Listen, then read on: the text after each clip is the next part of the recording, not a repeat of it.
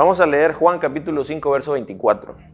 De cierto os digo, el que oye mi palabra y cree al que me envió, tiene vida eterna y no vendrá a condenación, mas ha pasado de muerte a vida. Dos vías en las que nosotros podemos recibir esta palabra que es una verdad absoluta. Cuando hemos creído en Jesucristo es porque hemos escuchado su palabra.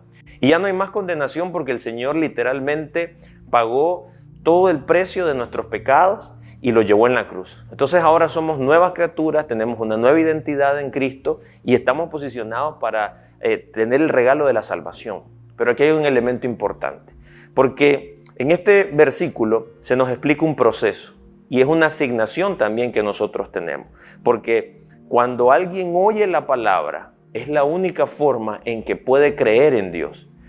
Si hoy estamos hablando de la reconciliación, si hoy estamos hablando de que somos enviados a este mundo para predicar el Evangelio, desde nuestra actitud, con nuestras palabras, con nuestras acciones, debemos entender que la gente necesita escuchar una palabra de verdad. No solamente algo que motive las emociones, sino una palabra firme que lleva a la salvación. Creer en Dios es un acto de fe y las personas están necesitando que usted y que yo vayamos y seamos esos mensajeros de una palabra que transforma la vida.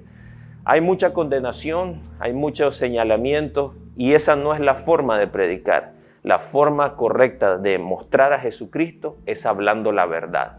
Vamos a llamar a lo malo, malo y a lo bueno, bueno. Pero nunca olvidemos esto. Así como nosotros hemos pasado de muerte a vida, hay muchos allá afuera que necesitan ser rescatados. Y tenemos una palabra que reconcilia a Dios con los hombres.